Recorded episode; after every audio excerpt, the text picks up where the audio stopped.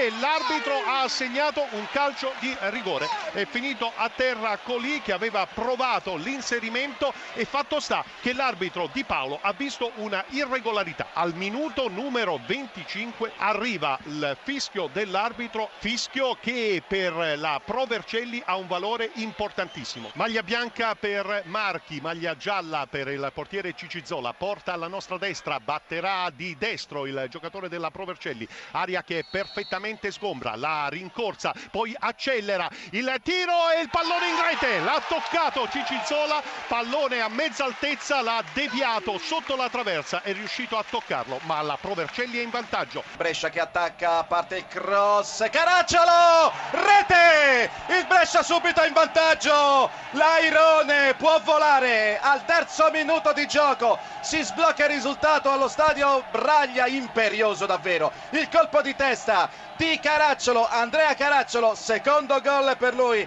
in campionato e allora Modena 0, Brescia 1 dopo meno di 3 minuti. Luppi, lato corto dell'area di rigore, Luppi, eh, vediamo subito calcio di rigore, senza ombra di dubbio, calcio di rigore in favore del Modena per questo intervento irregolare da cartellino giallo tra l'altro di Haimaidad eh, sull'incursione di Rubin, calcio di rigore a nostro avviso nettissimo per il Modena, è stato agganciato eh, Rubin, rigore che arriva al dodicesimo della ripresa, il Diablo Granoce che ha rischiato di uscire fuori dalla partita alla fine del primo tempo per un duello eh, testa contro testa con Antonio Caraccio contro Arcari, siamo al tredicesimo della ripresa, Granoce sul dischetto, parte il Diablo la rete! Aveva intuito aveva intuito Arcari. Granoce pareggia i conti esattamente al tredicesimo della ripresa. Modena 1 Brescia 1 questo è il calcio. Poi chi sbaglia troppo alla fine paga